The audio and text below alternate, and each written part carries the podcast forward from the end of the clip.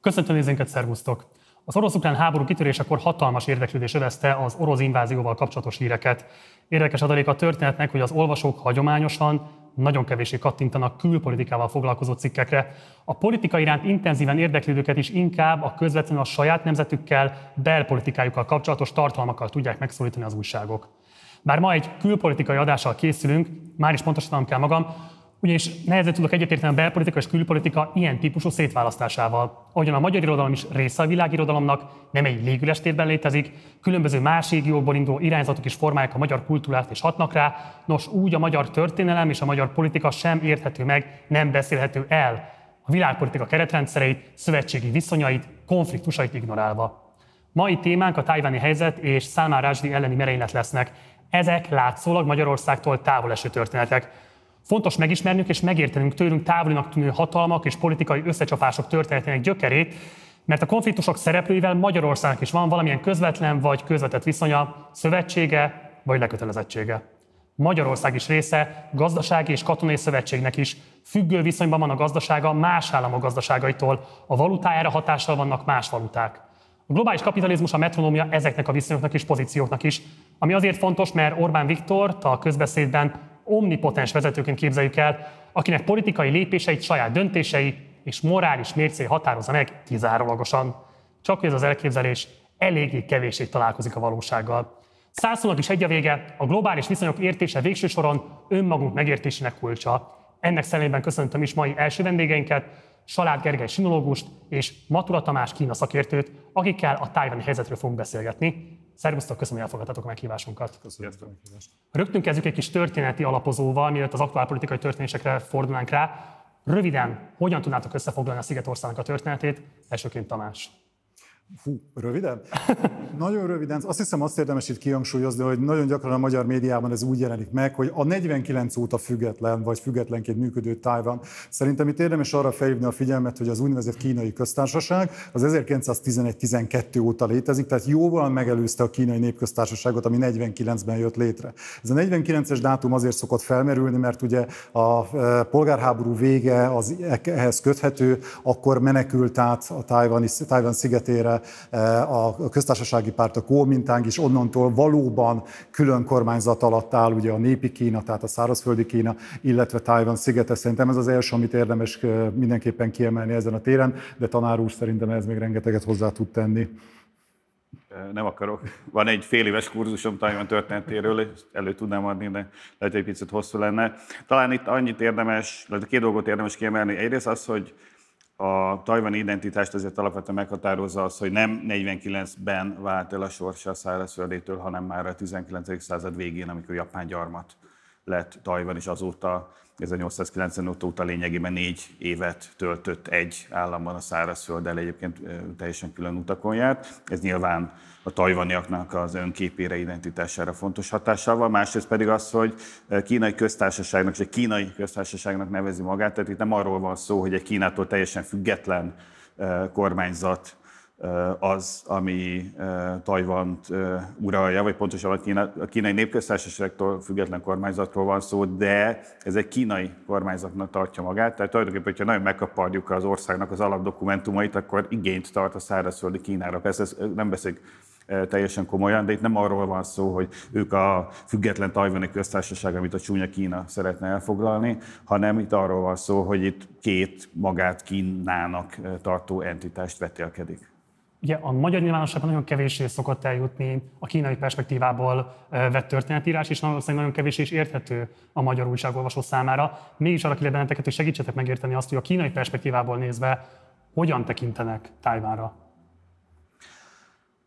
A kínaiak álláspontja, már mint a szárazföldi kínaiak álláspontja, 49 óta teljesen egyértelmű, Tajvan Kínának a része, Tajvan Kínának egy tartománya, amely az úgynevezett szégyen évszázada maradványaként, ez a 19. és a 20. század közepe közötti nemzeti megaláztatásnak az időszaka, tehát ennek a maradványaként még nem tért vissza jogilag de hát jogilag már igen, de de facto még nem tért vissza az anyaországhoz, mert van egy különálló kormányzat, és akkor lesz kerek a történet, akkor lehet majd Kína igazi nagyhatalommá válásáról, a kínai büszkesége, kínai méltóság helyreállásáról beszélni, hogyha Tajvan de facto és Kína része lesz. Ez azzal jár, hogy ez nem csak egy kormányzati politika, hanem miután 70 éve ezt hallják a kínaiak, ez abszolút minden kínai emberben benne van, hogy néhány sor után mindegyik elmondja, hogy Tajvan, Tajvanék igazából kínaiak, és Tajvan Kína része, és tulajdonképpen most már oda kéne csapni ezeknek az amerikaiaknak is visszafoglalni Tajvan.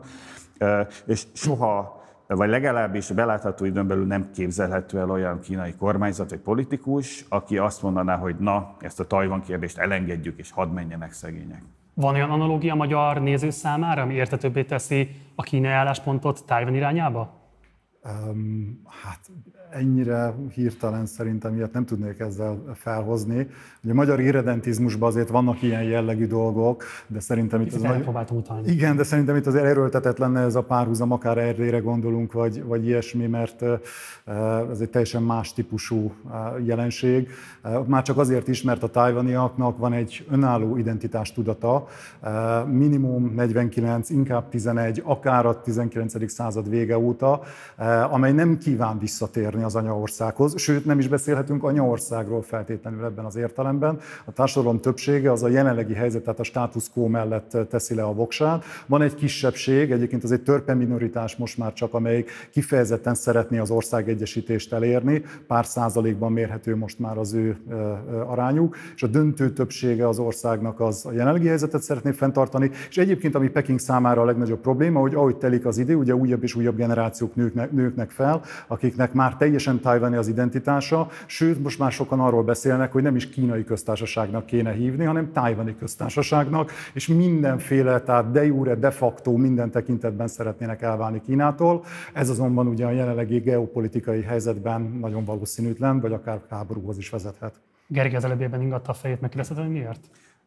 Egyrészt én szerintem a két háború közötti magyar irredentizmushoz lehetne hasonlítani. Én nem hinném, hogy Trianon után létezhetett volna, vagy hivatalba maradhatott volna pár napnál tovább olyan, olyan kormány, ami nem tűzi ki célként legalább a részleges revíziót, zárójel bezárva. De másik, hogy a tajvani identitás azért bonyolultabb, mert a tajvani identitása nem föltétlenül jelenti a kínai identitásnak az elvetését, így eléggé gyakran mérik a tajvaniakat, kik is ők, és van, aki azt mondja, hogy ő csak tajvani, van olyan tajvani, aki azt mondja, hogy ő csak kínai, és van olyan, ez általában a többség, aki azt mondja, hogy tajvani kínai. És igazából az fő választóvonal a lakosságon belül, és ez a politikai életben is leképződik, az ott húzódik, hogy nagyon hosszú távon hol képzelik el a Tajvannak a helyét. Az egyik oldal az alapvetően azért kínai identitásúnak mondja magát, azon belül persze Tajvan ennek, és azt gondolja, hogy majd hosszú távon, évtizedek múlva, esetleg, hogyha a népköztársaság demokratizálódik, akkor szó lehet egy ország egyesítésről. A másik oldal pedig azt mondja, hogy már olyan régen elszakadtunk a régi gyökereinktől, hogy most már önálló tajvani nemzetről beszélhetünk. Tehát ott nem jobb és baloldal gyűlöli egymást, meg verekszenek a parlamentben, hanem a identitás alapján vannak a választóvonalak. Tamás, mennyire tekintetőek autonómnak a tajvani politikai erők, illetve mennyire vannak kiszolgáltatva a különböző nagyhatalmi törekvéseknek? Teljesen ki vannak szolgáltatva, ez, ez, ez egyértelmű, hiszen lényegében eh, az elmúlt évtizedekben az Egyesült Államok védelme, illetve az Egyesült Államok által nyújtott eh, fegyverek azok, amelyek a fő elrettentő erőt jelentik a eh, kínai népköztársaság számára. Igaz, persze a népköztársaságnak a tajvaniak szerint kb. 2025-re lehet meg az a katonai képessége, ami lehetővé tenni a szigetnek a visszafoglalását. Jelenleg egyelőre nem rendelkeznek valószínűleg a kínaiak ezzel a képességgel, tehát értem értelemszerűen Tajvan ezer szálon függ egyébként, nem csak az Egyesült Államoktól, hanem magától Kínától is. Az előbb tanár úr által említett belpolitikai összetűzéseknek azért van egy nagyon erős gazdasági háttere is. Ironikus módon az a Kuomintánk, amely annó vívta a szabadságharcot, illetve aztán a polgárháborút a kommunista párttal, az vált az 2000-es évektől kezdve fokozatosan a leginkább az ország egyesítés, vagy legalábbis a szárazföldhöz való közeledésnek a legfőbb támogatójává. Egyébként elsősorban nagyvállalati érdekek miatt, mert hogy a népi Kínának viszont megvolt az a stratégiai bölcsessége, vagy magukhoz való eszük, hogy megnyitották a népi Kína piacait a tájvani cégek számára, abban bízva, hogy így majd összenő, ami összetartozik. Bestések szerint kb. 300 milliárd dollárnyi eh, kínai, eh, vagy pontosabban tájvani befektetés van a szárazföldi Kínában. Gondoljunk csak arra, hogy az a mobiltelefon, ami a többségünk zsebében lapul, hiába egy tájvani cég gyártja, ezeket két hatalmas népi Kínában található gyárban eh, rakják össze. Nem jött be egyébként ez a kínai számítás, tehát egyébként a hongkongi események és egyéb más okokból a tájvani identitásnak, főleg, hogy említettük, hogy a fiataloknak az identitása az a gazdasági összefonódások dacára is egyre inkább tájvani eh, eh, identitást jelent, és ezért az amerikai támogatás az inkább az ellenzék számára fontos. Ugye a Kína állam perspektívájából ez egy belpolitikai konfliktus, ez teljesen érthető, de azért van egy esetleg olyan magyarázat ennek az egész történetnek, hogy az ilyen nagyhatalmak szeretik külpolitikai konfliktusokkal elfedni azokat a belpolitikai konfliktusokat, amiket vagy nem akarnak megoldani, vagy nem képesek megoldani. Ilyen szempontok szerepet játszanak-e a Kína állam viselkedésében a tájvani probléma együttes vonatkozásában, és ha igen, akkor hogy lehetne ezt ismertetni? Igazából a kínai állam az 70 éve ugyanúgy viselkedik, tehát nem látunk nagy ingadozást, vagy legalábbis az alapálláspont az ugyanolyan. Időnként előveszik ezt a kártyát, időnként nem. Tipikusan Mikor? reagálni szoktak. Mikor leginkább?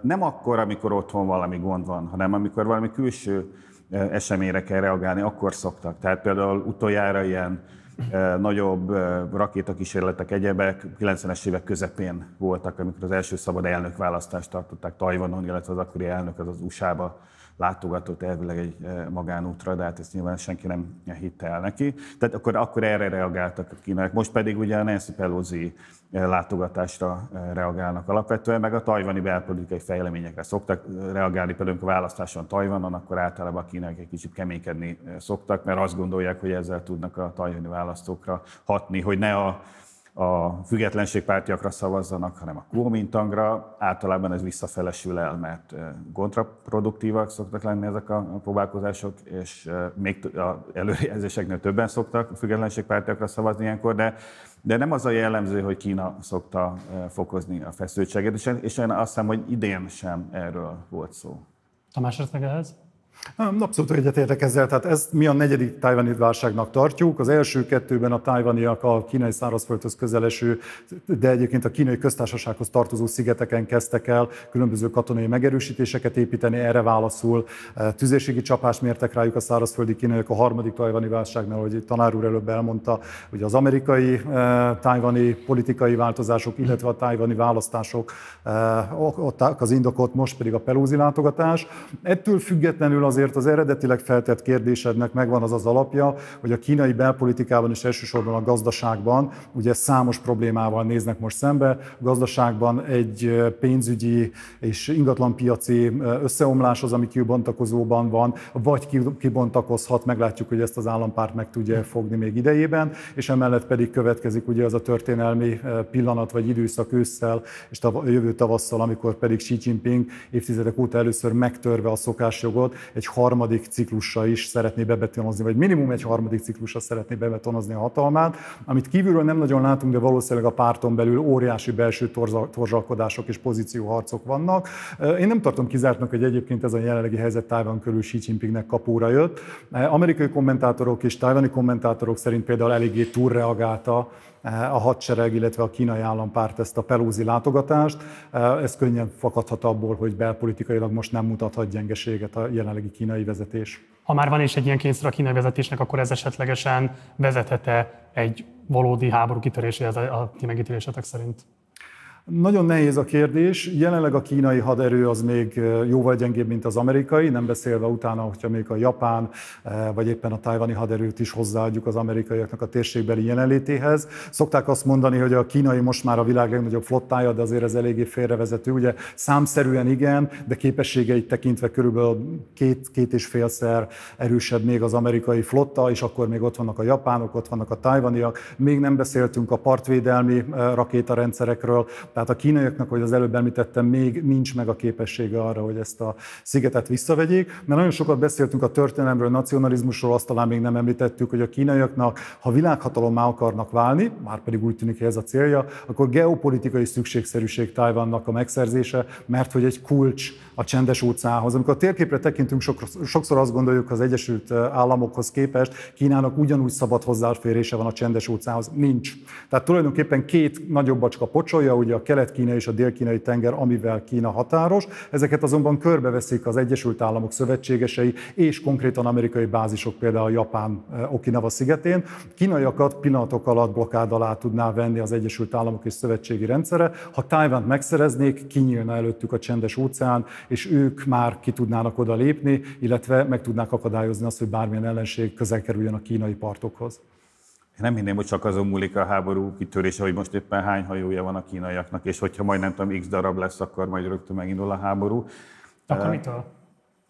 Hát a kínaiaknak a még legalább 40 éve a fő stratégiája az, az hogy a, belső fejlődésre, a gazdasági fejlődésre és a stabilitásra fókuszálnak. Ennek rendelnek alá mindent. Tajvan kérdés ez igazából másodlagos. Soha nem fogják elengedni, de nem minném, hogy mondjuk a idei év probléma listáján az első tízben Xi Jinpingnek a párnája alatt szerepelt volna Tajvan kérdése. Idő nekik dolgozik, egy olyan gravitációs erőt fog hamarosan kifejteni Kína ott a térségben, hogy valamilyen módon biztos, hogy de hogyha a belső gazdasági fejlődés motorjai kifulladnak, akkor azért az, az óceánhoz való hozzáférés kérdése lehet, hogy fölértékelődik, vagy ez nem egy Hát ugye az, az, az óceánhoz való hozzáférés az alapvetően katonai kérdés. Tehát a kínai hajók azért járnak a csendes óceánon, tehát amíg nincsen háború, addig eh, ugye nincsen blokkád alatt eh, Kína, de valóban, tehát, a, tehát erről a pályáról, hogy alapvetően stabilitásra, és a, a, a belső építkezésre fókuszálnak. Az se könnyű egyébként, tehát itt egy elég nagy országot kell, meg egy elég széttartó országot kell egy,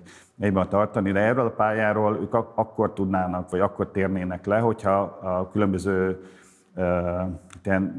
tényezőknek olyan együttállás, nagyon szerencsétlen együttállása fordul elő, hogy egy kis amerikai provokáció, egy baleset a nem tudom, a dél-kínai tengeren valami összeütközés, eltévedt rakéta egy hadgyakorlaton, plusz egy gazdasági válság, plusz egy nem tudom, természeti katasztrófa Kínában, plusz nem bármi, Hogyha ezek eh, nagyon rossz eh, konstellációban állnának együtt, akkor bizony elképzelhető lenne egy eh, háború, de szerintem a kínaiaknak a napi rendjén ilyen elsőleges megoldásként ez nem szerepel most. A ti megítélésetek szerint milyen más típusú törésvonalak vannak, ha vannak egyáltalán még Tájvanon belül a Kínához való viszonyon túl, túlmutatóan? Hát ugye az alap törésvonal az, az, mint említettük, az identitásbeli, de hát amellett azért megjelentek a különböző társadalmi különbségek is. Tajvan nagyon sokáig a világ egyik legegyenlőbb társadalma volt. Ez egy nagyon érdekes jelenség, hogy miközben a nagy Kína a szocializmust építette, Tajva meg a kapitalizmus, közben a 80-as évekre oda jutottak, hogy a nagy Kína sokkal egyenlőtlenebb társadalom volt, mint Tajvan. Alapvetően nagyon erőteljesen polgárosodott, és egy nagyon-nagyon erős, kiterjedt középréteggel rendelkező terület lett. Viszont ez aztán a globalizációval 90-es évektől elkezdett szétesni, tehát most már vannak társadalmi különbségek, szegények, gazdagok, munkanélküliség, stb. Tehát itt is az, hogy egy tajvanit megkérdezzük, hogy neki mi a fő problémája, akkor nem biztos, hogy arra gondol, amire mi, hogy a nem tudom, kínai rakéták repdesnek a feje fölött, hanem lehet, hogy ő azt fogja mondani, hogy hát az anyukám még nem tudom, néhány évnyi munka után tudott venni magának egy lakást, nekem esélyem sincsen, mert nem tudom, mert magasak az ingatlan árak. Tehát ilyen jelű problémák bőven vannak, korrupciós ügyek meg szokták rázni a szigetet, ilyen természetvédelmi ügyek, atomerőépítések.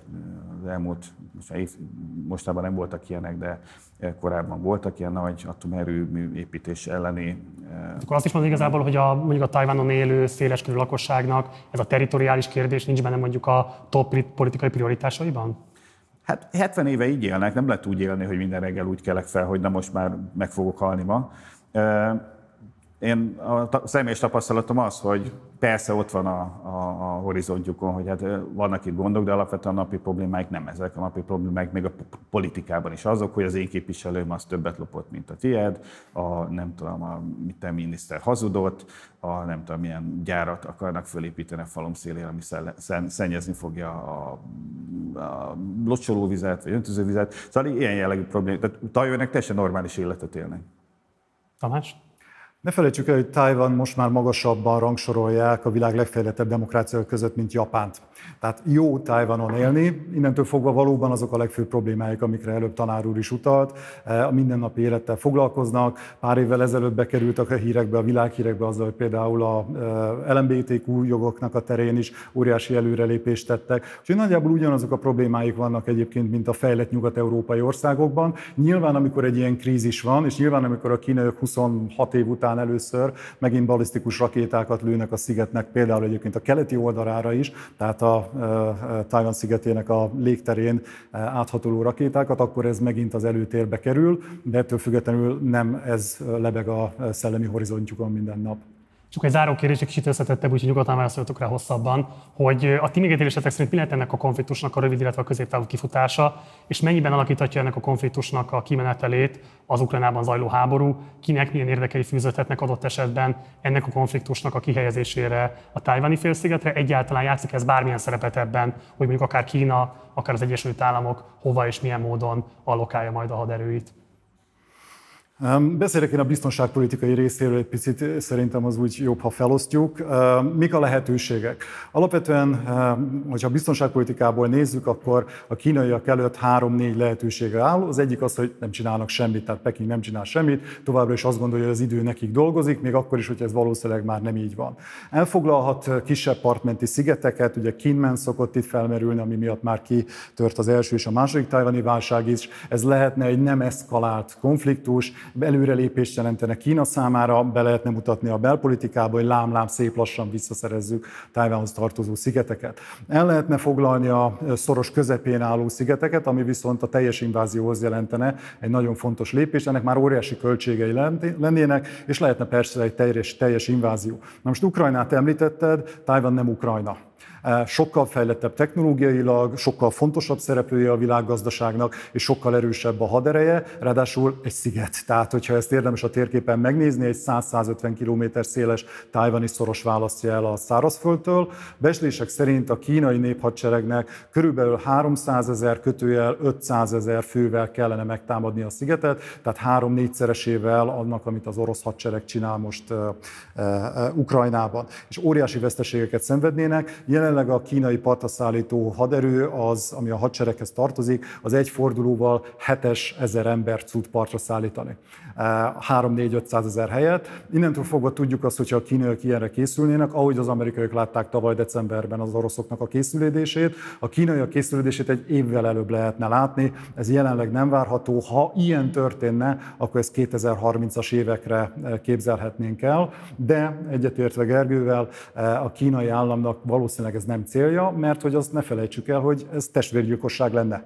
Tehát ezt a kínai állam mindig el is mondja, hogy nem akarunk kínaiakat ölni, a tájvaniak is kínaiak, nem akarjuk a világ 18. legnagyobb gazdaságát tönkretenni, amitől ezer szálon függ egyébként a kínai technológiai szektor is, gondoljunk csak a kínai elektronikai gyártókra, Tájvánból jön a csipeknek, a legfejlettebb csipeknek a döntő többsége, úgyhogy innentől fogva ez nem valószínű, hogy ilyen támadásra sor kerülne, kivéve, hogyha ennyire rosszul állna együtt a csillagzat. És még egy dolog, amivel a kínaiak szoktak számolni, azt szokták mondani, hogy oké, okay, elfoglaljuk, tegyük föl, hogy sikerül elfoglalni Tájvan, tegyük föl, hogy sikerül az amerikaiakat is legyőzni, és utána mit csinálunk egy 23-24 milliós szigettel, hogyan tartjuk meg, ahol mindenki gyűlöl minket, ahol partizánháború lesz, ahol bevonul a hegyekbe a hadsereg maradéka, tehát a pacifikálása Afganisztánra érdemes tekinteni, Irakra érdemes tekinteni, az egy lehetetlen feladatnak tűnik, úgyhogy Peking részéről azt gondolom, hogy józanul ezt nem tennék meg, de ezt mondtuk Putyinra is.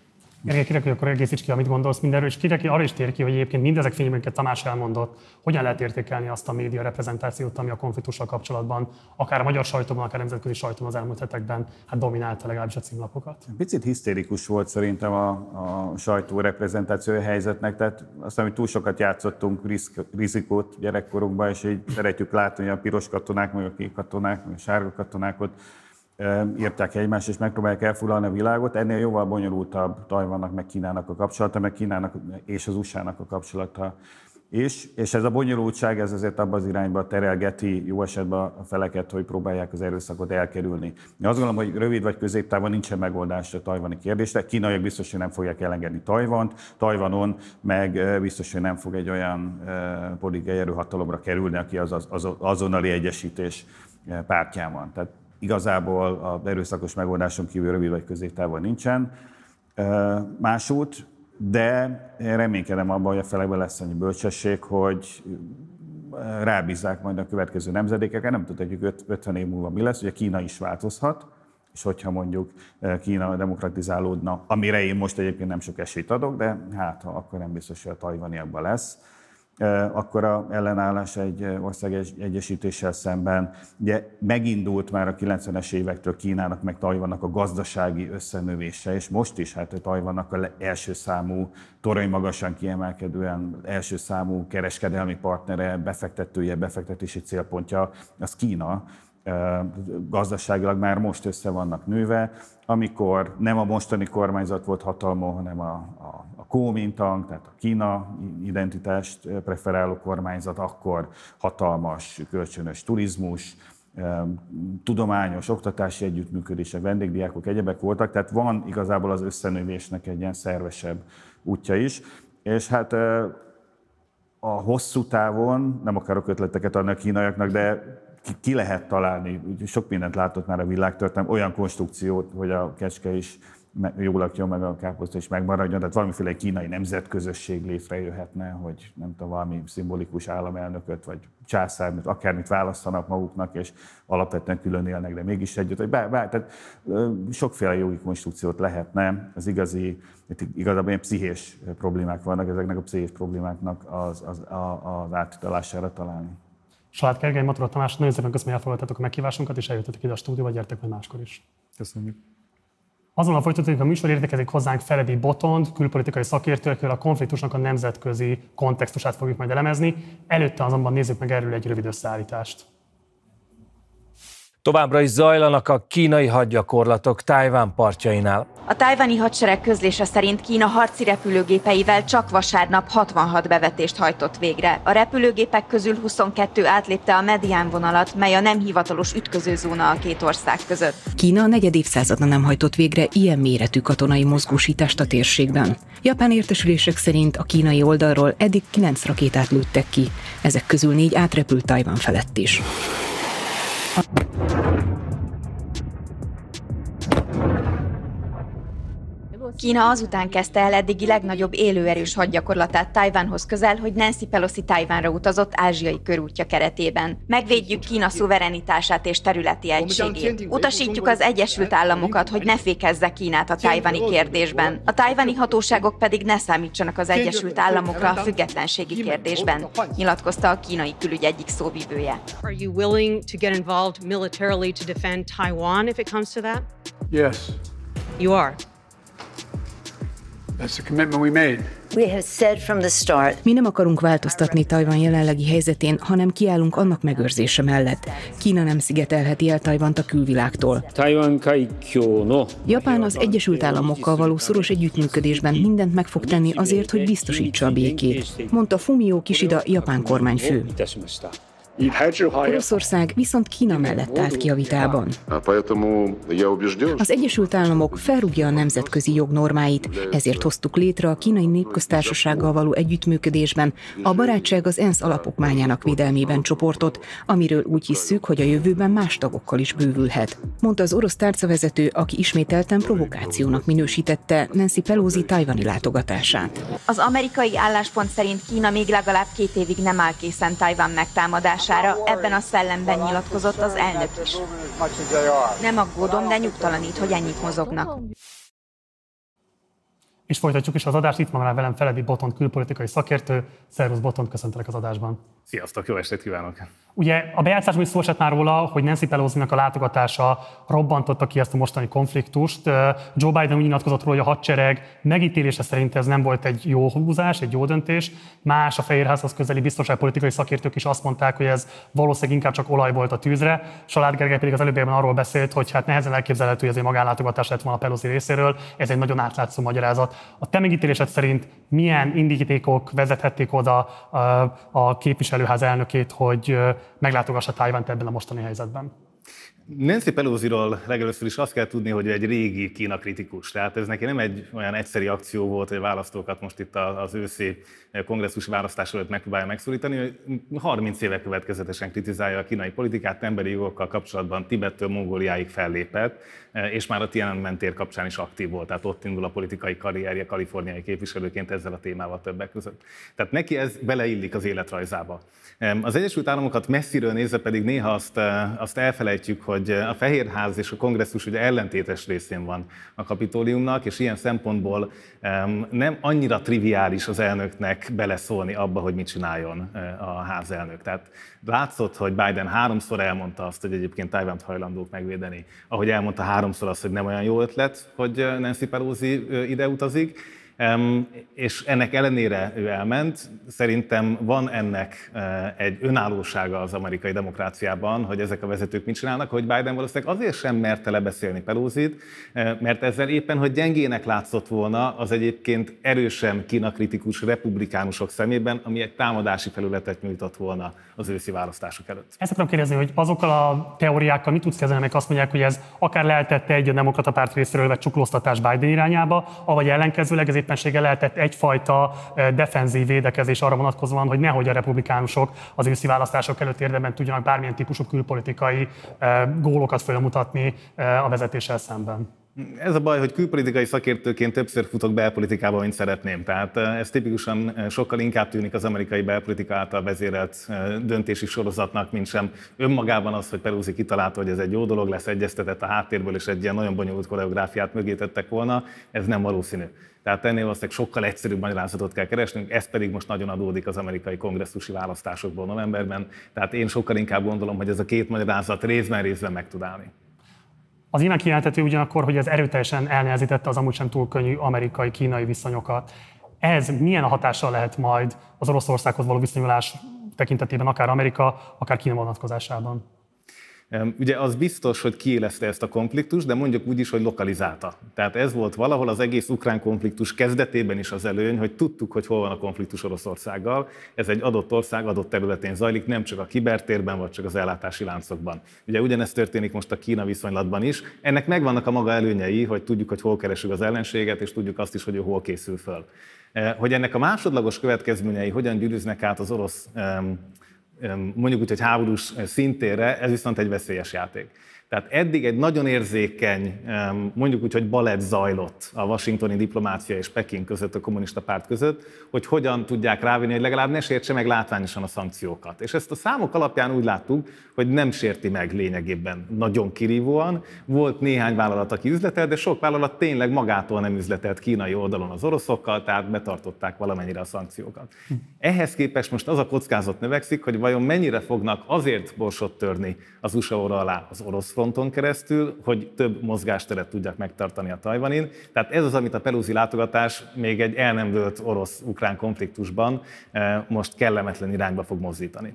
Lehet-e Tájván szerinted olyan típusú ütközőpont és egy olyan típusú elhúzódó konfliktuspont, mint amelyen az ukrajnai háború, és ha igen, akkor szerinted milyen következményei vannak annak, hogyha a nyugati szövetségi rendszer egyszerre két ponton kényszerül arra, hogy konfliktusban szerepet vállaljon, vagy bármilyen frontokat tartson?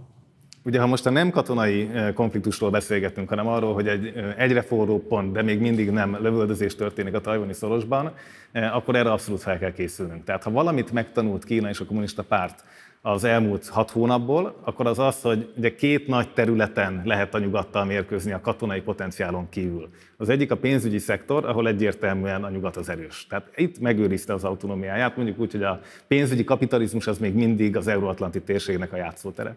De van egy nagyon nagy másik terület, amit a Covid óta látunk, hogy itt bizony a nyugat is nagyon sérülékeny, ez pedig az ellátási láncoknak a legkülönbözőbb hálózata. Ebben pedig Tajvan, ha más miatt nem, akkor csak a e, félvezetők, a csipek gyártása miatt is egy olyan privilegizált helyzetben van, ami viszont éppen sérülékenyé teszi a nyugat szempontjából, hiszen innen több mint 80%-át hozzák be azoknak a csipeknek, amit a magyar gépjárműgyáraktól az amerikai számítógépgyártókig felhasználnak. Tehát kínai gondolkodás szerintem most abba az irányba halad, és ezt látjuk a katonai gyakorlatok eredményeként is, hogy inkább ezeket az ellátási láncokat akarják megszakítani, ezeket tesztelik, ezeket fogják a nyugati beszállítók szempontjából tovább még nehezebb helyzetbe hozni, akár éveken át, hiszen például a homok exportját leállították Tajvanra. Ugye ez egy nagyon látványos dolog, ez kell a félvezetőállításhoz, nem valami extra történet. Utaltál arra, hogy Kína azért eddig alapvetően betartotta a szankciós politikai követeléseket Oroszországgal szemben. Szerinted most ez a konfliktus adhat-e nekik menekülő utat, és elképzelhető, hogy változik ebben a magatartásuk? Kína ilyen szempontból nem fog holnap tankokat eladni az oroszoknak. Az viszont, hogy milyen területeken fogja őket megsegíteni, ez egy, ez egy egyre inkább veszélyes kérdés lesz nekünk itt Európában, hogy ez hogyan befolyásolhatja az ukrán front helyzetét. Tehát igen, ebben van egy kockázat, itt mondjuk elég, hogyha valamilyen típusú drónt elkezdenek átadni, vagy ennek az előállítása. Mi az, amire Oroszországnak leginkább szükség lenne szerinted Kínától? Ugye azt látjuk, hogy Oroszország például a páncélozott csapatszállítókban is egy korábbi generációt rendelt meg, amit már ők maguk leállítottak több mint tíz éve, és nem gyártják. Ehhez képest most a hadügyminisztérium Oroszországban ebből rendel. Tehát látható, hogy vannak azok a technikák, ahol kell egyszerűen a félvezető, kell a modern technika, kell a köteget kábeltől, rengeteg minden másik, Eh, amit Kínából tudnának behozni, és az oroszok mondjuk a drón terén egész biztos, hogy felismerték, hogy micsoda lehetőségeik vannak, és nyilván az irányított eh, komplexebb rakéták, tehát ezek a drága rakéták, amikkel messzire lehet lövöldözni, ez lesz az a másik terület, ahol szerintem az oroszoknak biztos, hogy ellátási gondjaik vannak, lehetnek, és a kínaiak érdemben be tudnának segíteni, ha akarnak. Az ellátási láncok megakasztása az egyébként magának Kínának nem lehet ugyanak kitettség, mint az említetteknek? Ez egy aszimmetrikus háború kérdése. Tehát itt mindig az a, az a felvetődő dilemma, hogy kinek fog jobban fájni. De hogy nem, nyilván a kínaiaknak is lehet probléma, de ne felejtsük el, hogy az egész euróatlanti Eh, hadviselés ezen a szintéren ugyanúgy jelen van. Ugye évek óta arról szól, mondjuk a félvezető iparban ez a történet, hogy a kínaiaknak az 5 nanométer alatti technológiát el fogják adni. Történetesen ez egy holland cég, aki ezt csinálja. Ugye Európának szinte csak ez az egy ilyen eh, igazi komoly eleme van ebben az ellátási láncban. Ezt megakadályozta az Egyesült Államok, hogy ne adják el Kínának ezt a masinát, ami nagyon komoly, nagyon modern csipeket tudnak csinálni. Eh, tehát ezt Kínának nincs meg, akkor Kína azt mondja, akkor nekik az ne legyen meg. Tehát itt van már egy adok-kapok, ez nem most a Pelózival kezdődött. Ebben Kína is sérülhet, de Kína kitűzte nagyon régen azt, hogy mindent maga tudjon előállítani, ebben rengeteg pénzt beletett, és ez a Made in China program, ez azóta is remekül fut, nyilván a maga kihívásaival, de bízunk, illetve ők abban bíznak, hogy a kínai hackerek úgyis el fogják tudni tulajdonítani a megfelelő szellemi szabadalmakat, amint ez iparilag zajlik, és erről éppen most is elemzések megint kijöttek az Egyesült Államokban, nagyon komoly a szellemi tulajdonjogok interneten történő megsértése a kínai oldalon. A megítélésed szerint van-e reális esélye annak, hogy a jelenlegi helyzet az fegyveres konfliktusig eszkalálódik? Mindig van erre eh, lehetőség, ha más nem, akkor az ilyen intenzív katonai gyakorlatoknál egyébként az úgynevezett félreszámítás vagy félrelépés veszélye növekszik meg exponenciálisan. Tehát az, hogy nem oda akarta lőni, de oda ment, eh, nem ott kellett volna landolnia, de elrontotta. Tehát ilyen szempontból most konkrétan ez a veszély növekedett. Eh, az, hogy a kínai kommunista párt bevállalná azt, ami, amit egy amerikai katonai szakértő úgy fogalmazott, hogy a D-Day az egy kis óvodai partraszállásnak tűnne, amellett, ahogy egy tajvani partraszállás kinéz. Ez a terep, ez egy nehéz terep, a tengeri viszonyok sem olyan triviálisak, mint Normandiánál voltak. Tehát ilyen szempontból is ez egy nagyon-nagyon költséges, nagyon kockázatos beavatkozás, amivel valljuk be, hogy a nemzeti büszkeségen kívül nagyon más nem biztos, hogy tudnak nyerni, hiszen a sziget valószínűleg elég komoly károkat szenvedne a kritikus infrastruktúrában. Tehát sokkal inkább megéri nekik ezt kitartani és a nyugattal szemben használni, addig, amíg nem teljesen biztosak ebben. Egy amerikai elmélet van, ami viszont a másik oldalról támogatja azt, hogy igenis korábban lesz háború, mint mi számítunk rá. Ők azt mondják, hogy a kínai demográfia, a kínai ipar fejlődése az elérte azt a csúcspontját, hogy innentől kezdve inkább már egyrészt eh, nem növekszik, de az is lehet, hogy előbb-utóbb egy-két éven belül láthatóan elindul egy olyan kínai stagnáció, aminek a jelei egyébként most felfedezhetők. Ezen remekül lehet vitatkozni, hogy bekövetkezik vagy nem. Katonai szempontból ez azért érdekes, ez a pszichológiája, hogy ha gyengülő hatalomnak fogom föl saját magamat, akkor előrehozom a cselekvést. Ugye ez, ez a stratégiai kérdés, természetesen nincsen megoldásom nekem se, hogy vajon a kínai kommunista párt mit gondol, mert egy dologról viszont konszenzus van, évtizedek óta most tudunk a legkevesebbet arról, hogy a kínai kommunista pártban mit gondolnak. Tehát egyszerűen a, a, a nyugati, euróatlanti kémhálózatok működése olyan szinten nehezült el, eh, hogy ez nagyon-nagyon kevés információval szolgál, ezt még az amerikaiak is bevallják. Hm. Előszeretettel szeretsz beszélni arról, hogy milyen fontos valójában a kibertér a nemzetközi konfliktusok lejátszására, és hogy mennyire kevésé figyelünk arra, hogy valójában ott mennyivel kiterjedtebb konfliktusok zajlanak, mint amiket látunk egyébként szárazföldön az esetben. Um, éppen ezért is kérdezek téged, hogy ha nem is fegyverrel, akkor akár a kibertérben, akár más típusú eszközökkel hogyan lehetséges lejátszani szerinted ezt a konfliktust? Ugye az, hogy Tajvannak az elnöki oldala rögtön Pelosi látogatásának a napján kapott kibertámadást, de ugye ezek szimbolikus támadások, hogy úgy mondjam, a valós világbeli következmények kicsik. Itt a kínai kibertámadások viszont az Egyesült Államokkal és Európával szemben évek óta mennek, tehát ha szabad azt a kicsit populista, de, de a valóságot jól tükröző hasonlatot mondanom, a harmadik világháború a kibertérben zajlik. Tehát ilyen szempontból a kínaiak lapáttal viszik ki nem csak a szellemi tulajdon, de egyben hozzák is vissza a maguk soft dezinformációját. Tehát itt van egy, egy minőségbeli különbség az orosz és az kínai megközelítés között, de ugyanúgy dolgoznak a kínaiak. Ahogy egyébként láttunk, nagyon komoly Eh, az informatikai ellátási láncokat támadó kínai műveleteket. Tehát amikor mondjuk egy olyan programot, egy olyan program frissítést csípnek el, ami egyébként 30-40 ezer olyan felhasználóhoz jut el, business to business, ahol egy amerikai céget feltörnek, aki 30 ezer különböző cégnek szolgáltat, egy ilyen frissítést elkapnak, innentől kezdve eh, nagyon-nagyon komoly, és igazából általunk, átlagemberek által felmérhetetlen kár keletkezik. Tehát, hogy ebből nekik milyen tudásuk lett. Feltörték az amerikai szövetségi hivatalnak, a humán erőforrás hivatalnak az adatbázisát még évekkel ezelőtt. Tehát több tízezer amerikai köztisztviselő legutolsó egészségügyi adatával tisztában voltak. Tehát ezt hosszan lehetne sorolni, hogy mennyi információhoz jutottak hozzá már eddig is. Ez zajlik, ebben talán egy apró színfolt. Hm. Ugye azt lehet tudni, hogy a Pelosi látogatásra való válaszreakcióként Kína már most jelezte hogy kivonul mindenfajta politikai, vagy bocsánat, katonai, illetve klímaegyeztetésről, amely az Egyesült Államokkal közösen zajlott volna. Ez a laikus számára jelentős diplomáciai veszteségnek tűnik. Van-e valódi érdemi kihatása ennek a klímacélok elérése kapcsán?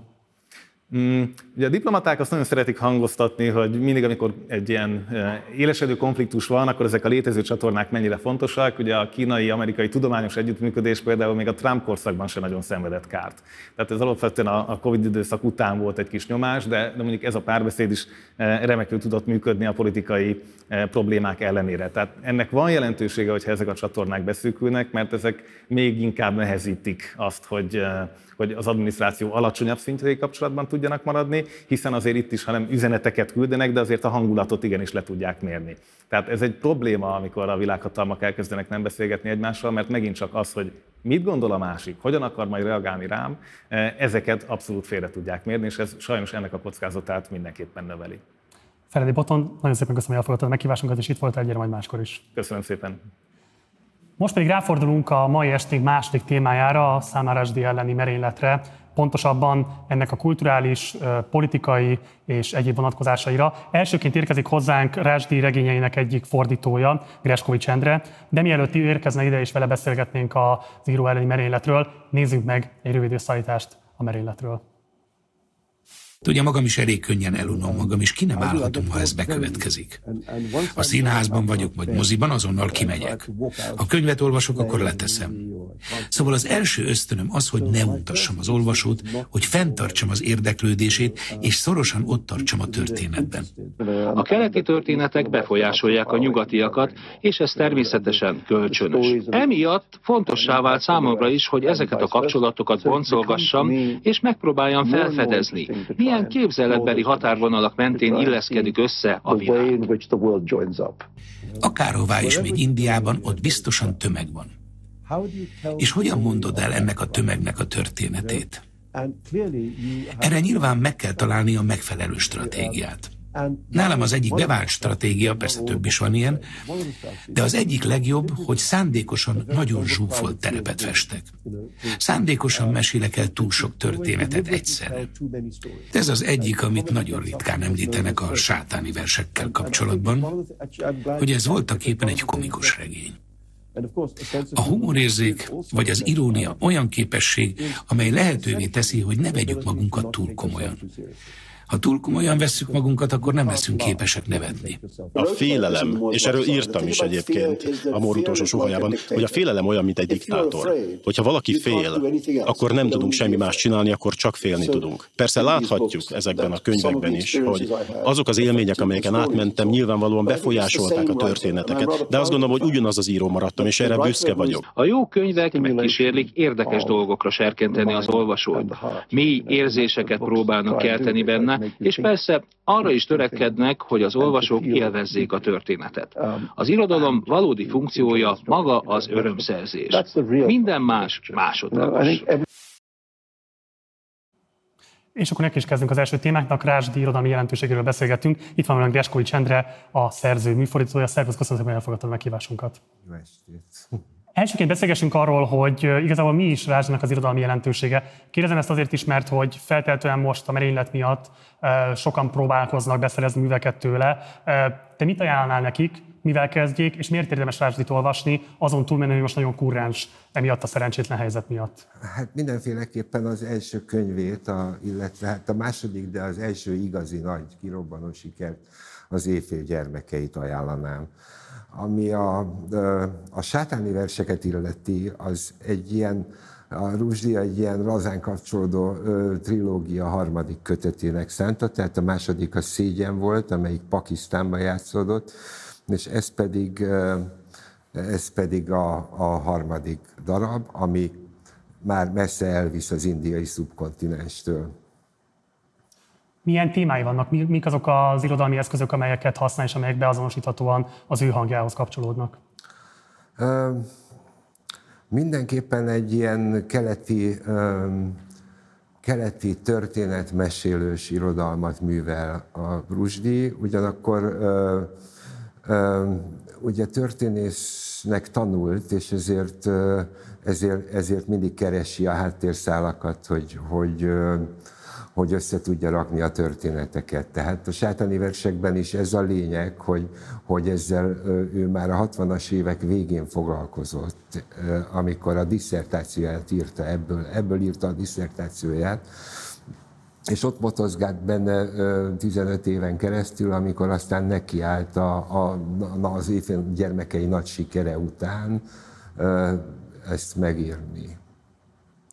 Egy interjúban arról beszéltünk, amikor 14 évesen Angliába érkezett, akkor az ő alapvető képzeleteit Angliáról azok a gyermekkönyvek táplálták, és hogy hát csalódnia kellett abban a képben, ami ez alapján kialakult benne. És ugye az is nagyon érdekes a Rásdival kapcsolatban, hogy ő maga is nagyon sokat foglalkozik azzal, hogy az Indiáról érő áromantikus képzeletekkel hogyan lehetne egyáltalán megküzdeni, hogyan lehetne az európai gondolkodásban egy differenciáltabb India képet kialakítani.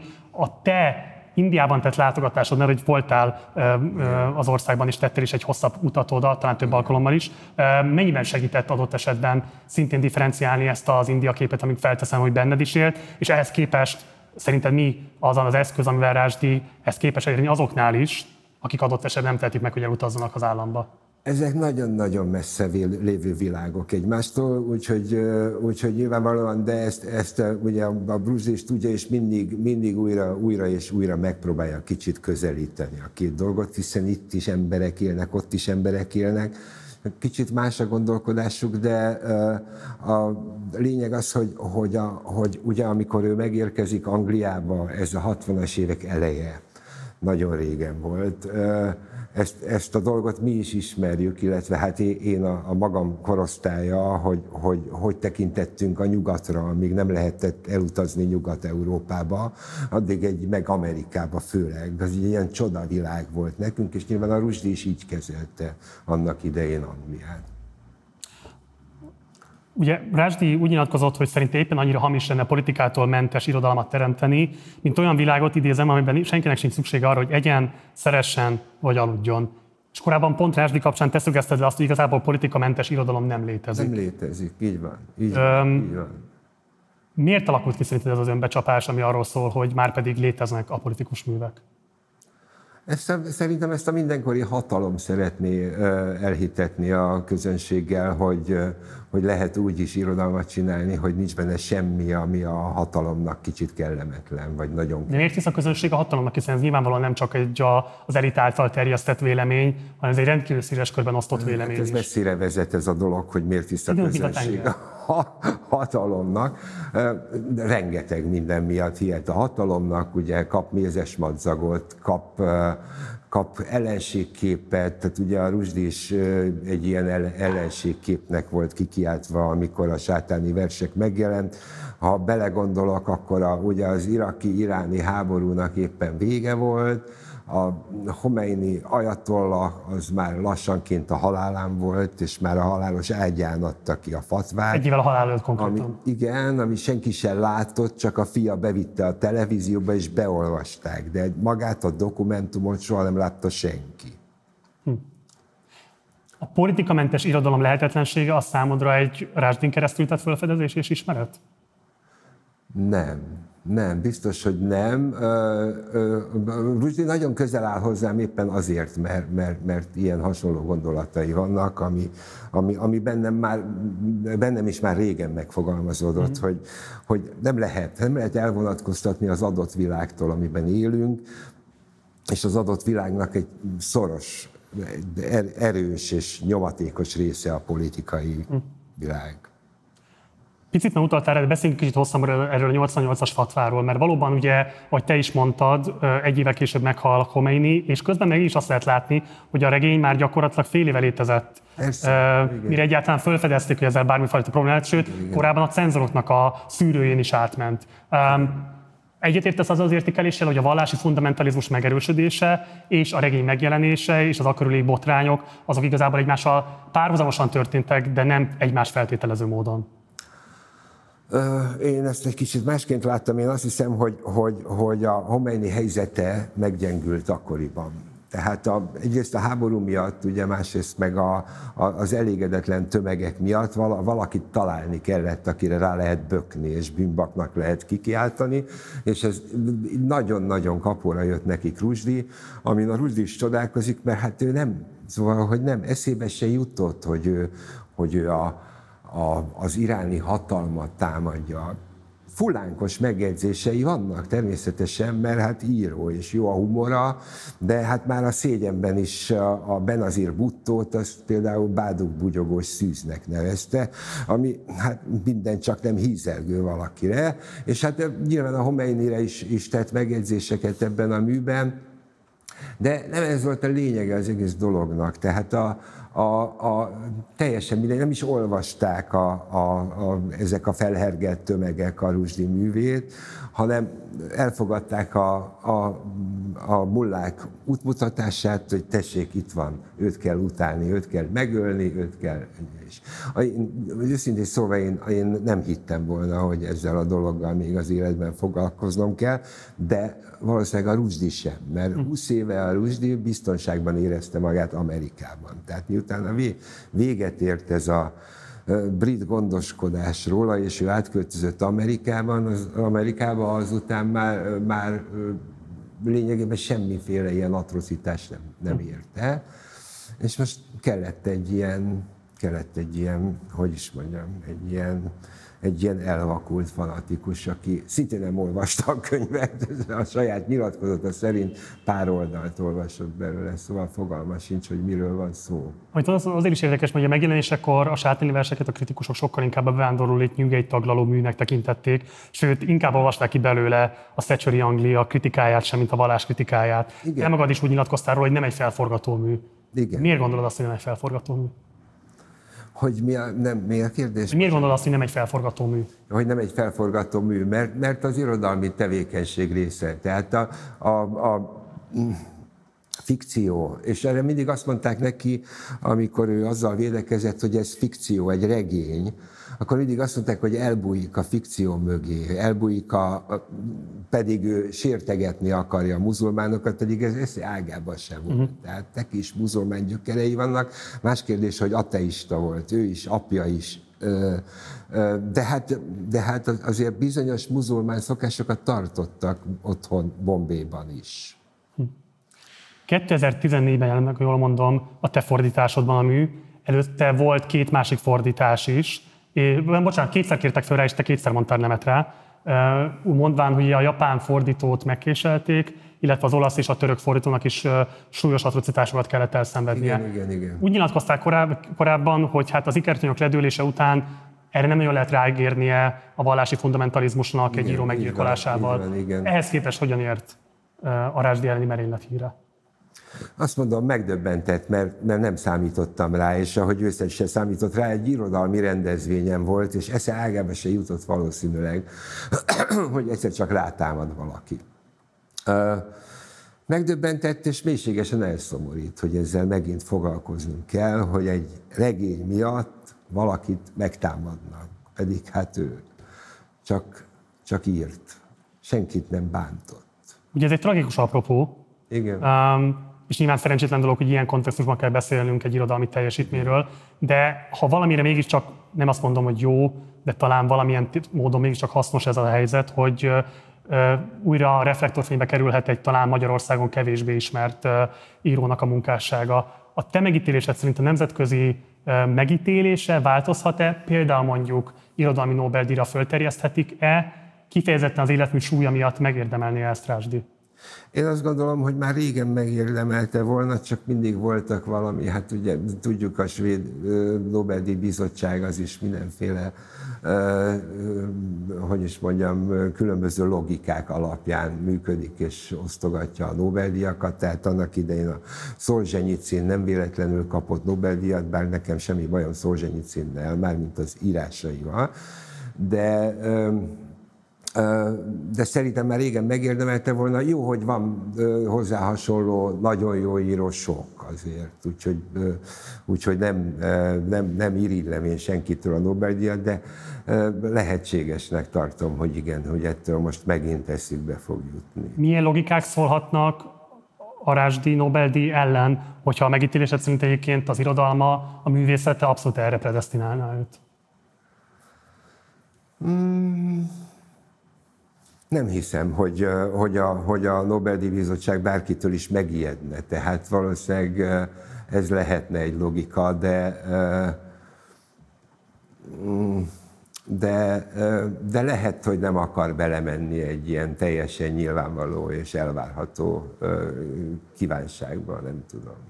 És akkor egy záró kérdés, ugye te felteszem, hogy kapcsolatban a kiadójával, kapcsolatban állhatsz adott esetben akár az ügynökével is. Van esetleg olyan információd, amit megnyugtatólag meg tudsz osztani a nyilvánossággal? Reménykedhetünk a mielőbbi teljes felgyógyulásában. Csak, csak annyit tudok, hogy, hogy már jobban van, és, és a nyilatkozatokat olvastam, amit a fia, az ügynöke és a többiek, többiek elmondtak, hogy, hogy túléli a dolgot, és hosszú fölépülés vár rá, de, de mindenképpen túléli. Úgyhogy remélem, hogy lesz még egy pár munkája.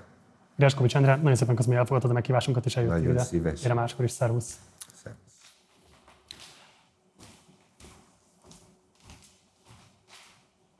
Most pedig a Rásdi merénylet politikai kontextusával fogunk majd foglalkozni. Érkezik hozzánk hamarosan N. Rózsa Erzsébet, közel-kelet szakértő. Mielőtt azonban ezt, mielőtt azonban érkezik ide a stúdióba, és folytathatnánk a téma kitárgyalását, nézzük meg egy rövid összeállítást az iszlám médiabeli reprezentációjáról.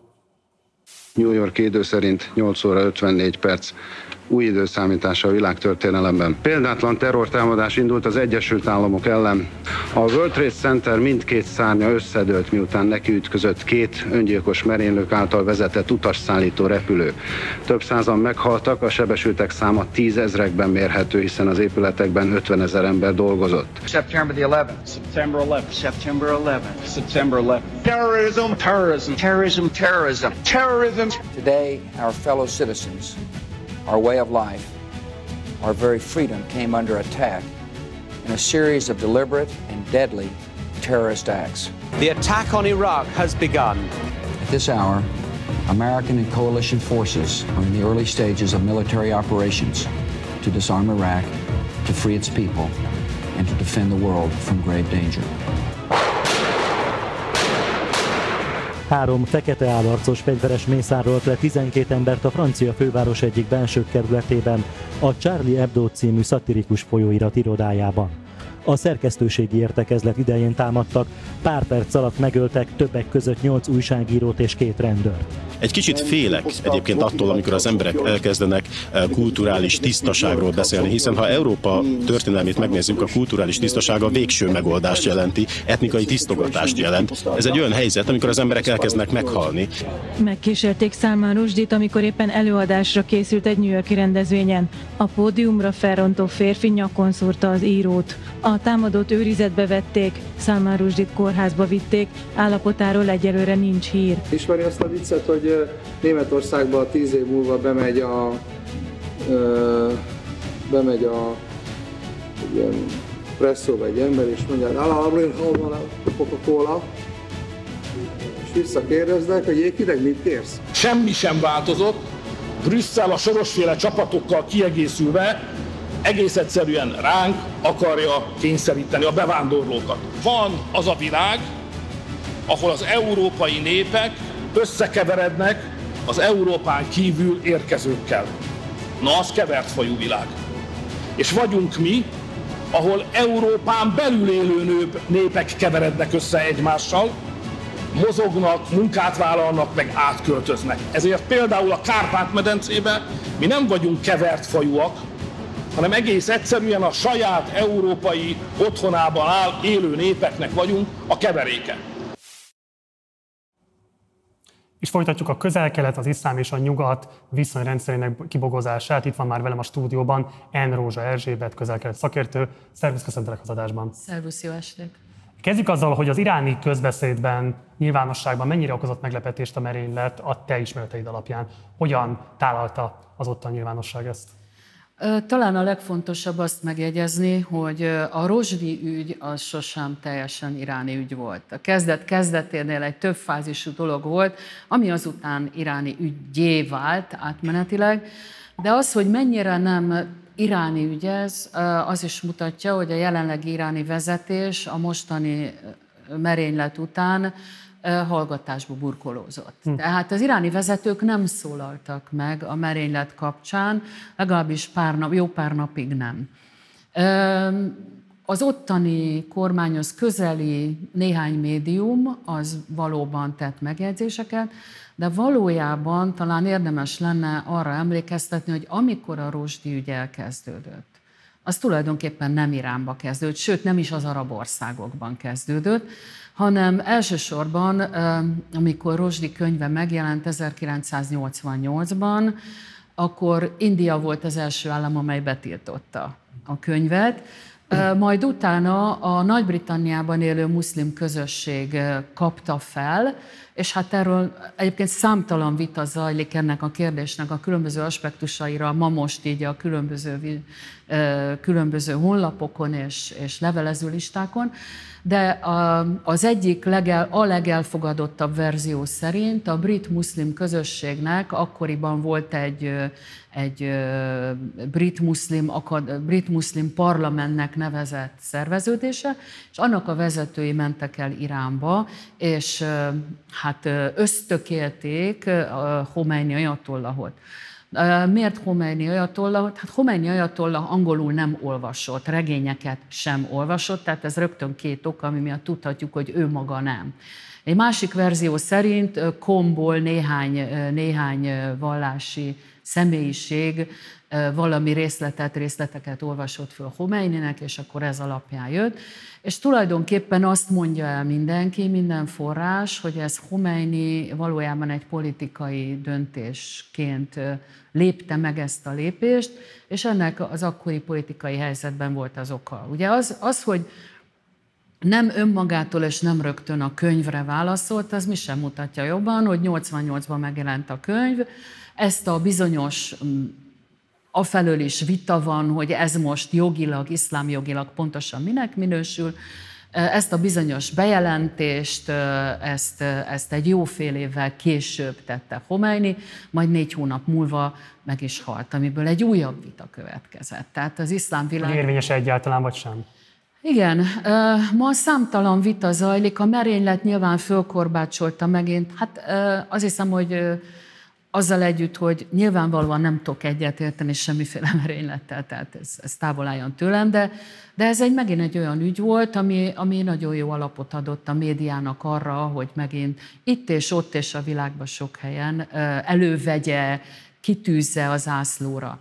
Na most azért egy óriási vita zajlik az iszlámban arról, és konkrétan most a honlapokon, hogy, hogy ha, egy, ha egy arra iszlámjogilag képzett és feljogosult személy kiad egy úgynevezett fatvát, ugye itt mára körül van probléma, hogy fatvát kiadni, arra lehet, hogy a vallási kötelezettségeket hogyan tartsa be az ember, hogyan élje az életét, hogyan tisztálkodjon meg ima előtt, mit egyen, mit ne egyen. Arról nem szól, arról nem szól a történet, hogy valakinek ártani vagy kárt okozni, úgyhogy ez egy nagyon, nagyon érdekes, már itt, el, már itt problémás. Másik, Homeini írásba ezt nem tette le. Hm. Tehát ez... ez a fi olvasta be a tévében, ezt mondott, a, tévé, a, tévé, a tévébe beolvasták, és akkor ez lett. Na most ráadásul ugye a nagy vita körül van, hogy, hogy egy olyan kijelentést, vagy akár felszólítást, vagy akár sokan ugye parancsnak, kötelező parancsnak értelmezik. Ez vajon érvényese, hogyha meghalt az az illető, az a még egyszer mondom, vallásjogilag képzett és erre felhatalmazott valaki, akikből nagyon kevés van, a szerte a, szerte a majdnem két milliárdos iszlámvilágban. Na most óriási a vita, és, és komoly szakemberek vitatkoznak azon, hogy jó, de hát Khomeini meghalt. Ezzel véget ért a történet. Sőt, iráni politikai vezetők is Például Hatemi, aki két cikluson át iráni elnök volt, ő is mondott olyat, hogy a továbbiakban nem, Irán nem fogja ezt szorgalmazni, és így tovább. Számos elemzés meg arról szól, hogy vajon Homeini akkor, amikor ezt tette, miért tette. Mert az egy dolog, hogy ugye megjelentek nála akár kombol a vallásjogi eh, képviselők, vagy akár a brit muszlim közösség képviselői, most ez ilyen szempontból mindegy. És arra jutnak, hogy ha Homeini munkásságát vizsgálja az ember, akkor igazából, amikor politikailag problémás környezet volt, akkor igyekezett valami nagy politikai ügyet bedobni, és azzal úgymond elterelni. Most mi volt 88-ban? Akkor ért véget a 8 éves iraki-iráni háború, amelyben a két oldalon együtt egy millió áldozat lett. Irán ott volt meglehetősen elszigetelve a nemzetközi közösség, mindenki Irakot támogatta, baráti szocialista arab Irakot, a fundamentalista síta Iránnal szemben, az arab országok, az arab Irakot Iránnal szemben, hát Irán gyakorlatilag ott állt egyedül úgy, hogy Irak rohanta le, tehát nem Irán kezdett háború. A gazdasági válság, az ezzel együtt járó mindenféle nehézségek, tehát nagyon sok minden akkor ugye az iszlám forradalom következtében indultak meg az első szankciók Iránnal szemben, ennek már akkor tíz éve volt. Tehát, hogy, hogy nagyon sok minden volt, ami, ami, ami miatt ami miatt hát azt mondják egyes politikai elemzők, hogy ez is közrejátszott ebbe. Ráadásul az a Homeini, aki, az iszlám, aki iszlám forradalmat hirdetett, ugye ez nagyon fontos, hogy mindig elmondjuk, hogy Irán 1501 óta síta államvallás, síta, iszlám, így úgy amúgy, ez, az, ez a Homeini, ennek a képviselője iszlám forradalmat hirdetett. Na most, ha ő iszlám forradalom vezetőjeként látja magát és kíván fellépni, akkor amikor Dél-Afrikától Bengáliáig, vagy itt tudom én, Bangladesig törnek ki sorba tömegtüntetések, akkor ő, mint az iszlám világ vezet, politikai értelembe vett vezetője, nem tehet más, mint hogy valamit reagál egy ilyen ügyben. Picit még térünk át Iránnak a média reprezentációjára. Volt az AP hírügynökségnek egy Vox Populia. Nyilván a műfaj az erőteljesen alkalmas arra, hogy véleményeket túlreprezentáljunk, vagy alulreprezentáljunk, most ezt tegyük félre ezt a kritikát. Indulunk ki csak abból, hogy a megszólítottak között kettős volt alapvetően megítélés, volt, aki éltette a gyilkosságot, vagy a gyilkossági kísérletet, de volt, aki kifejezetten arról tartott, hogy az eset fokozza Irán elszigetelődését. Iránnak az elszigetelődésében milyen szerepet játszott az a típusú nyugati média reprezentáció, amely alapvetően eléggé leegyszerűsítően a gonosz hatalmaként mutatta őt az elmúlt évtizedekben, és mik a történeti okai ennek a reprezentációnak, mikor indult el, és mik voltak a legfontosabb állomásai mostanáig? Hát az első momentum az az iszlám forradalom volt, egyértelműen 1979-ben, bár éppen ma olvastam az egyik olyan amerikai újságírónőnek a, az összefoglalóját, aki, aki évtizedek óta jár Iránba, és vele szóba szoktak állni az iráni vezetők, tehát akár milyen iráni vezető is volt, tehát ő nagyon sokat járt, és nagyon jól ismeri Iránt. És ő mondja, hogy eredetileg a diákok is csak azt tervezték, hogy három-négy-öt napig tartják megszállva az amerikai követséget, míg nem aztán Homeini ajatollak az előbb említett okokból kifólag fölkapta az ügyet, és a napirendre tette, és politikai ügy lett belőle. Tudjuk ugye, hogy 52 túszt ejtettek az amerikai követségen, és 444 nap után engedték szabadon.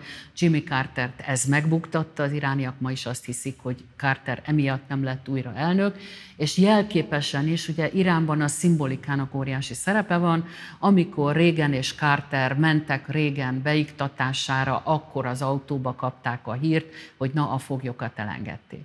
Hm. Tehát az első egyértelműen ez volt az iszlám forradalom, ez azonban nem jelentett sem elzárkózás, sem végleges szakítást, nyilván egy csó mindennel, nyilván Izraellel megszakadtak a kapcsolatok. Ennek ellenére még évekig voltak a háttérbe kapcsolatok, voltak olyan válságok, amiben ezt ki lehetett mutatni. Én azt gondolom, hogy igazából még csak nem is a gonosz tengelye beszéd, ugye ez a George W. Bushnak az imént, azt hiszem abból a beszédéből idéztek, nem is, nem is ennek a beszédnek volt köszönhető, hiszen ettől azért Irán nagyon sok fele nyitva volt. Európával is kereskedett. A legnagyobb kereskedelmi partnere Németország szokott lenni Európán belül.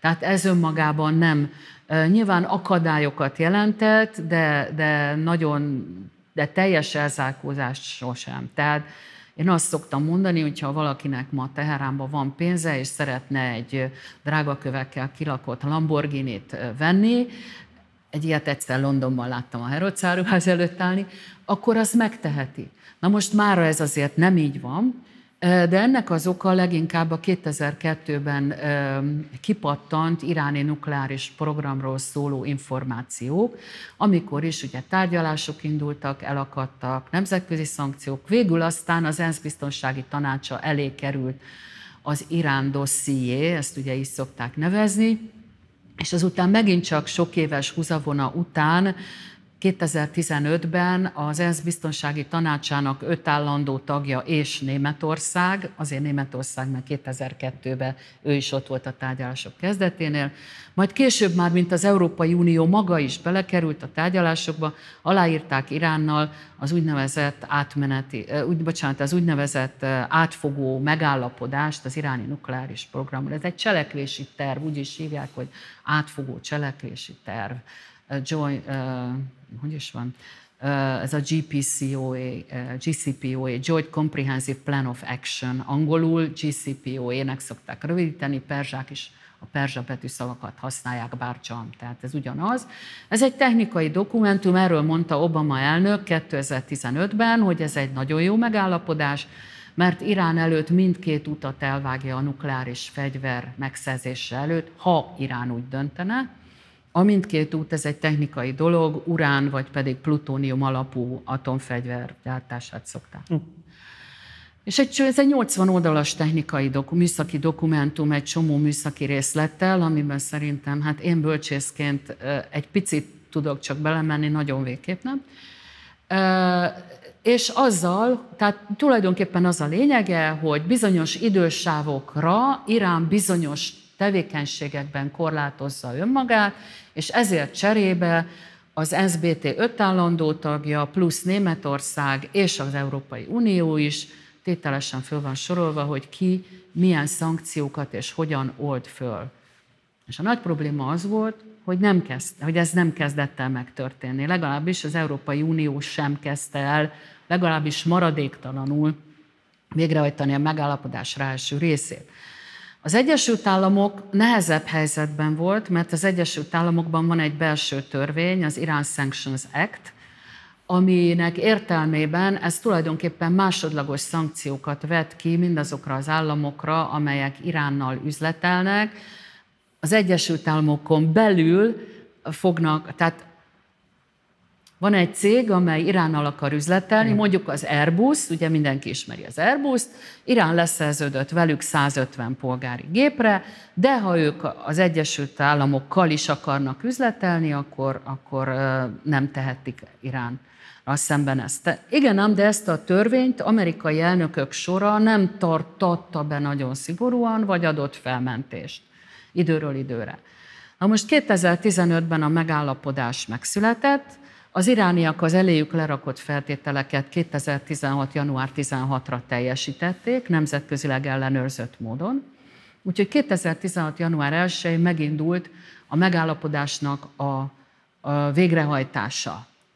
Megint csak nemzetközileg ellenőrzött módon, ugye a Nemzetközi Atomenergia Ügynökség, Irán egy nagyobb, a korábbinál sokkal nagyobb és átfogóbb hozzáférést engedélyezett a létesítményekhez, tehát úgy, úgy mentek a dolgok jól, és igazából, meg kell, hogy mondjam, a világ nagyjából boldog volt. Egy országnak volt komoly kifogása, ez Izrael. Ugye Benjamin Netanyahu azt mondta, hogy, hogy sokkal jobb lenne, ha egyáltalán nem lenne megállapodás. Na most ma izraeli szakértőktől az ember azt hallja, én legalábbis most a közelmúltban sokszor hallottam többektől, hogy hát még egy rossz megállapodás is jobb, mint egy semmiféle megállapodás. Donald Trump, amikor megnyerte az amerikai elnökválasztást, akkor ő eleve már azzal a programmal jött, hogy ez egy rossz megállapodás, ezt ki kell dobni, mert mi az, hogy Irán csak nukleárisan korlátozzuk, vagy ellenőrizzük, hát annyi egyéb kérdés van, egyébként rengeteg szankció is van Iránnal szemben, nemzetközileg, egyoldalúan, ugye terrorizmus támogatása, humanit, emberi jogok kérdése, és a közel-keleti politikája és a rakétaprogramja. Most közben csöndben megjegyzem, hogy a rakétaprogramot elég nehéz lenne megtagadni tőle, ezzel küzd a nemzetközi közösség, amikor a térségben Iránon kívül még legalább nyolc országnak ugyanolyan jelentőségű rakétaprogramja van. Hm. Tehát ezzel nehézségünk van. Nem csak, hogy ha lehet, akkor térjünk vissza egy pillanatra még a Homeini fatvájához, mert már csak azért is, mert volt egy érdekes félmondat, és szeretnék erre csatlakozni, mert a Gemiszten megjelent Kovács Balázsnak egy írása, ami hasonló keretezésben próbálta tárgyalni a fatva kérdését, mondani, hogy ez igazából tekinthető egyfajta vetekedésnek is a szaudi és az iráni vallási vagy szélsőséges iszlamista csoportok között, annak érdekében, hogy ki lehet igazából a vallási vezető majd. E, mit gondol erről az értelmezésről, vagy mit gondolsz igazából erről az értelmezésről? Mennyiben lehetett ténylegesen a Rásdi elleni fatva kiadása egy ilyen típusú versengésnek az eredménye? Hát én ezt, a, én ezt az értelmezést nem láttam sehol sem, de mhm. ettől ez bőven lehet, és hogyha visszagondolok arra, amit az előbb mondtam, hogy Khomeini az iszlám forradalmat hirdette, az egész iszlám világot kívánta megszólítani, ez nem sikerült neki, akkor valami lehet ennek a gyökerénél, de én azt gondolom, hogy ez igazából olyan nagyon nem, nem volt a legelső a pontok között. Uh-huh. Tehát az, hogy több eset közül, ugyanis hát mindig elmondja mindenki, hogy igen, mert Szaudarábia a szunita iszlám, ráadásul egy meglehetősen konzervatív értelmezés, ugye a vahábita iszlámnak a hazája, a két szent hely őrzője, azért csöndbe hozzáteszem, hogy a szaudi király az egy világi hatalom, ő nem adhat fatvát, Ugye amikor a 18. században Szaudarábiát létrehozzák, akkor az pont egy olyan különleges szövetség, hogy a szaudi család, akik a világi, a szultát, a világi hatalmat képviselik, és az Ibn al-Wahabnak a családja, illetve ő maga, akik a vallási hatalmat képviselik, ők kapcsolódnak össze. Ugye ez a, a szulta meg a kalifátus történet összekapcsolódása. De mára, hát azért legyünk őszinték, főleg amióta Mohamed bin Salman e, határozza meg Szaudarábia irányvonalát, hát ő kifejezetten lépéseket tesz arra, hogy a, a, ezt, a, ezt a konzervatívabb vallási irányzatot visszább a politikától. Na most a Irán pedig 1501 óta síta iszlám. Tehát, és egy óriási különbség van, és talán azt hiszem, hogy ez nagyon lényeges. A, a szunita iszlámban a le, az a legegyszerűbb, az első, ami, ahogy Mohamed elkezdte. A szunita iszlámban a hívő és Isten együtt vannak, ketten vannak. A hívő bemosakszik, leteríti a kis szőnyegét, újságpapírját, Mekka felé, és a bemosapodás után közvetlenül kerül kapcsolatba Istennel. A séta iszlámban nem így van. A séta iszlámban a hívőnek szüksége van egy jámbor, csalhatatlan, vallásban képzett vezetőre, aki, ő szám, aki az ő számára az isteni törvényeket értelmezi. Na most ezek azok az emberek, akik hosszas tanulás után, hát nagyon rossz a hasonlat, de talán ért, meg fogják érteni, mint ahogy az ember itt a tudományos fokozatával halad előre. Elkezd tanulni, eljut erre a rangra, tanulni, eljut arra a rangra, tanulni, és a végén eljuthat, nagyon kevesen jutnak el, arra a szintre, amikor ők jogosultak értelmezést adni. Beszéljünk vissza Magyarország vonatkozásokról is, már csak azért is, mert például a Pendulum blogon megjelent Sáros Péternek egy írása, amely azokat a veszélyeket vetítette elő, hogy hát feltehetően most a rásdi merénylet miatt fokozódhat a muszlim kisebbségekkel szembeni gyűlölet, vagy adott esetben megvetés a magyar társadalomban, ami a 2015-ös menekültválság óta egy igen jelentős problémája a társadalmunknak. Az te megítélésed szerint um, milyen típusú média reprezentáció volt az iszlámnak a 2003-as iraki bevonulástól kezdődően, hogyan alakult ez az elmúlt közel két évtizedben, és szerinted a Rásdi elleni merényletnek, vagy merénylet kísérletnek milyen hatása lehet majd erre leginkább? Hát először is azt mondanám, hogy Magyarországon a muszlim közösség létszáma nagyon csekély. Tehát még a mi 10 millió alá eső létszámunkhoz képest is hát nagyjából egy pár ezer fő, most azon lehet vitatkozni, hogy 20 vagy 25 ezer fő, ezek is három szervezet egyház köré, bocsánat, hogy egyház, nyilván nem jó a szóhasználat, de talán így egyszerűbb, három szervezet közösség köré csoportosulnak, illetve vannak különböző kulturális szervezetek. Tehát, és a 25 ezerben benne van az itt élő külföldiek, akik hazamennek, itt tanulnak diákok, tehát ezek nagyon kevesen vannak. Természetesen, amikor, és én nem is a 2003-as iraki háborút említeném, a 2001-es ikertornyok elleni merényletet, tehát amikor ilyen események történnek a világban, akkor az itt élő muszlimok, különösen akik a látható jegyeket hordozzák, én gondolnék elsősorban a nőkre, azért legyünk őszinték, mindig a nők a célpont, ugye az a legegyszerűbb mindig, de ők hordozzák leginkább a látható jegyeket, annak ellenére, hogy az iszlámban többek között arról is vita van, hogy egy nőnek mennyire kell eltakarnia magát, ugye maga a Korán csak annyit mond, hogy egy nő takarja el teste ékszereit aztán whatever that means. De hát tudjuk, hogy a hajat például van olyan másik monoteista vallás is, amelynek a konzervatívabb irányzata eltakarja, és így tovább. De most nem menjünk bele. Tehát amikor ilyen világszerte ilyen dolog történik, akkor az óhatatlanul abban a környezetben, ahol, ahol, a, ahol muszlimok élnek, az ott, az ott meg fog jelenni. De még uh-huh. egyszer mondom, nagyon csekély számú közösségekről van szó. Azt is tegyük hozzá, hogy azért Magyarországon az iszlám, bármennyire nem szoktunk ezzel foglalkozni, hát nem egy vadonatúj dolog. Magyarország az az ország, ahol az iszlám a magyar itteni, az itt élő, tehát már a honfoglaláskor bejött magyarokkal Együtt is jöttek be muszlimok, illetve később az Árpádházi királyok udvarában voltak muszlimok. Erről arab feljegyzéseink vannak. Egy arab utazó, Abu Hamid al-Garnati írja le a 13. században, hogy és én itt utaztam, és megérkeztem Buda várába, és én itt muszlimokat találtam, de hát ezek annyira nem tudtak semmit az iszlámról, hogy itt maradtam két évig vagy három évig őket tanítani, tehát Árpád korból is van, utána itt van az oszmán történelem, utána itt van, ne felejtsük el az osztrák-magyar monarchia, hát ha tetszik, egyetlen gyarmatosítását, Bosznia-Hercegovinát, amikor a magyar országgyűlésbe törvényt hoznak. A, a, magyar törvényhozás 1916-ban bevett vallássá nyilvánította az iszlámot Magyarországon. Ez egyébként Bosznia-Hercegovina miatt volt, Ausztria 1912-ben tette ezt. Akkor utána jött a hidegháború, ugye a törökök eltűntek végleg, a magyar szemüveg, én mindig azt szoktam, hogy nekünk jumurdzsák effektusunk van, ugye mi mindent az egri csillagokon keresztül, ha iszlám, legalábbis régebben, és azután majd a szovjet időszaknak jön az akkori politikai kapcsolatai kapcsán, hogy megjelennek itt az arab diákok, és, és kiderül, hogy hogy jé, hát mecset, meg minaret, ugye nincsen, nincsen mecsetjük ma sem, imahelyeik vannak, minaretjük sincs külön. Úgyhogy ez a magyar-muszlim előtörténet. Tehát, hogy itt a megszakadt, de újra meg újra megjelenő, és mindig kicsi muszlim közösségek jellemezték Magyarországot.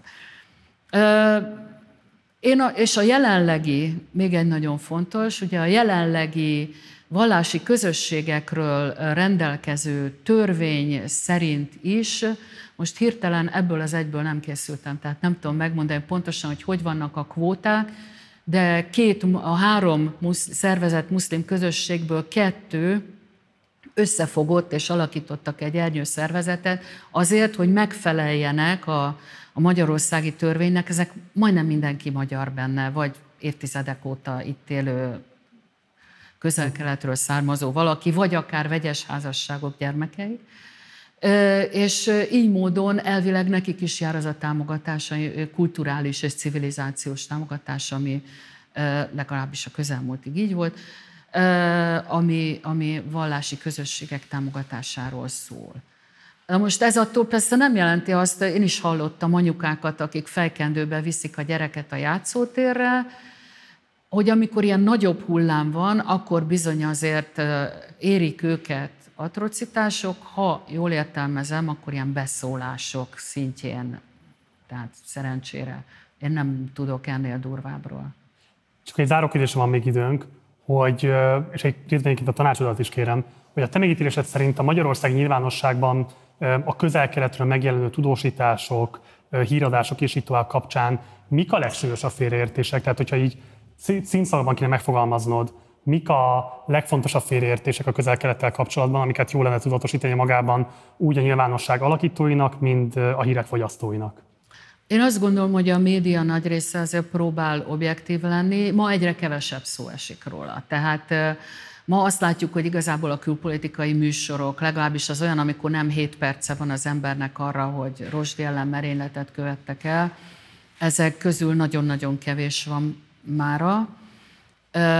Én nem adnék ötleteket, mert ha az ember azt mondja ki, hogy, hogy negat, egy nem előjelzéssel, akkor is az fog megmaradni. Hogy tehát én igazából nem mondanék. Én azt látom, hogy amikor külpolitikai műsor van, ott azért igyekeznek objektívan tájékoztatni. Akkor másképp kérdezem, mik szerinted a legfontosabb nagyhatalmi toposzok a közel kapcsolatban, amiket érdemes tudatosítanunk magunkban, hogyha adott esetben híradásokat olvasunk, akkor értsük azt, hogy milyen adott esetben vett diplomáciai vagy egyéb érdekek formálták azt a tudósítást. Én azt gondolom, régebben azt mondtuk mindig, most ennek újra jelentősége van, hogy olaj, olaj, olaj és az összes nagyhatalmi, illetve regionális érdek, ami ehhez fűződik. Enró Erzsébet, nagyon szépen köszönöm, hogy elfogadtad a meghívásunkat, és pláne, hogy nyaralásodból rögtön ide a stúdióba érkeztél. Gyere majd máskor is, köszönöm szépen. Köszönöm én is. A független média etosza talán azokban a helyzetekben kérdeződik meg leginkább, amikor az újságírók világpolitikáról, nemzetközi konfliktusokról készítenek anyagot. Propaganda nem csak az lehet, amikor orosz dezinformációra gondolunk, vagy az, mikor a megyei lapok mindegyike azonos szalagcímmel és ugyanaz az Orbán portréval lép, lepi el egész Magyarországot. Az elmúlt évtizedekben a nyilvánosság szerkezete jelentősen megváltozott, rengeteg olyan adottság is nehezíti az újságírók munkáját, amin egy-egy szerkesztőség önmagától nem tud változtatni. De egy biztos, a köztájékoztatása vagy az igazság keresésének útja során be kell látnunk, hogy a világ nagy csatáit nem csak a jók és a rosszak, demokráciák és diktatúrák vívják, hanem elsősorban a globális kapitalizmusba ágyazott gazdasági és kulturális érdekviszonyok. A kotta ugyanaz, amiből mindenki a maga módján a saját mozgástere szerint próbál blattolni. A kérdés nem az, hogy szép a muzsika, dur vagy moll, hanem hogy mikor, ki, hogyan és miért rendeli a zenét. Sokszor nehéz eligazodnunk a rengeteg versengő narratívában, de akkor tudjuk elkerülni, hogy propagandát készítsünk, ha ezeket az érdekviszonyokat felmutatjuk, nem pedig elfedjük. Akkor, ha nem ültetjük át sajtónyelvre is a kis és nagyhatalmak meséit jóról és rosszról, haladásról és hanyatlásról. Munkatársaim nevében köszönöm szépen a megtisztelő figyelmeteket. Én Gulyás Márton voltam Budapestről, hamarosan találkozunk. Addig is ciao.